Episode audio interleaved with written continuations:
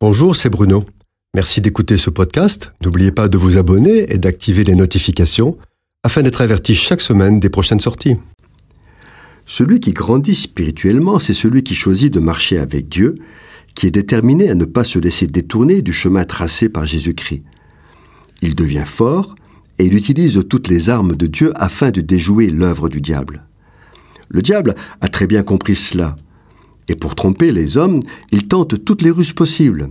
Ainsi, puisqu'il ne peut toucher directement celui qui est ferme dans la foi, il s'attaque à ceux qui le sont moins et qui sont proches. Ainsi, il peut cibler la famille, les amis, ou même ceux qui sont en relation avec le disciple de Jésus pour tenter de détruire la bénédiction qu'il attire sur son entourage. C'est cette expérience que fait Israël avec ces fameux Gabaonites dont nous avons déjà parlé. En effet, nous lisons dans le livre de Josué que cinq rois des Amoréens, peuple voisin des Cananéens, se liguent afin de monter contre la ville de Gabaon qui a passé une alliance avec Israël et la détruire.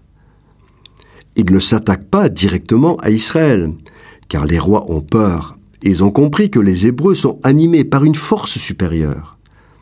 Les Gabaonites crient au secours, et Josué arrive avec toute son armée et une promesse de Dieu qui lui assure la victoire. De fait, Josué engage subitement le combat et l'Éternel met en déroute les rois qui fuient devant lui. La victoire est totale. Pourquoi Josué vient-il au secours des Gabaonites? Dans le fond, ils l'ont trompé et arracher une alliance par la ruse.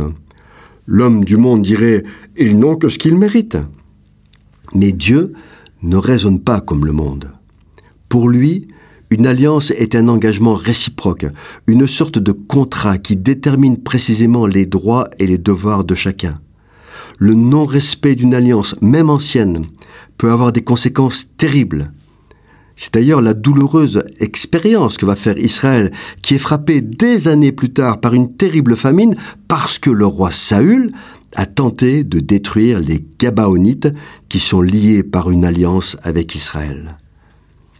Le non-respect d'un engagement pris se solde toujours par des conséquences négatives et même douloureuses. A contrario, le respect d'une parole donnée avec bonne foi et pour le bien et la fidélité à une alliance où on est engagé se solde toujours par la bénédiction de celui qui est fidèle, même si a priori cela a un coût difficile à porter. Envers et contre tout, l'homme de Dieu respecte la parole donnée, les engagements pris, les alliances qu'il a contractées. Il n'est pas comme un navire sans gouvernail à la merci du vent et des courants. Il suit le cap défini par Jésus, son Maître, et il n'en dévie pas, quel que soit le prix à payer. Celui qui agit ainsi est béni de Dieu, et il expérimente toute sa vie la parole de Jésus qui dit Toute chose concourt au bien de ceux qui aiment Dieu et qui obéissent à sa parole. Cette chronique a été produite par Bruno Oldani et Jacques Cudeville.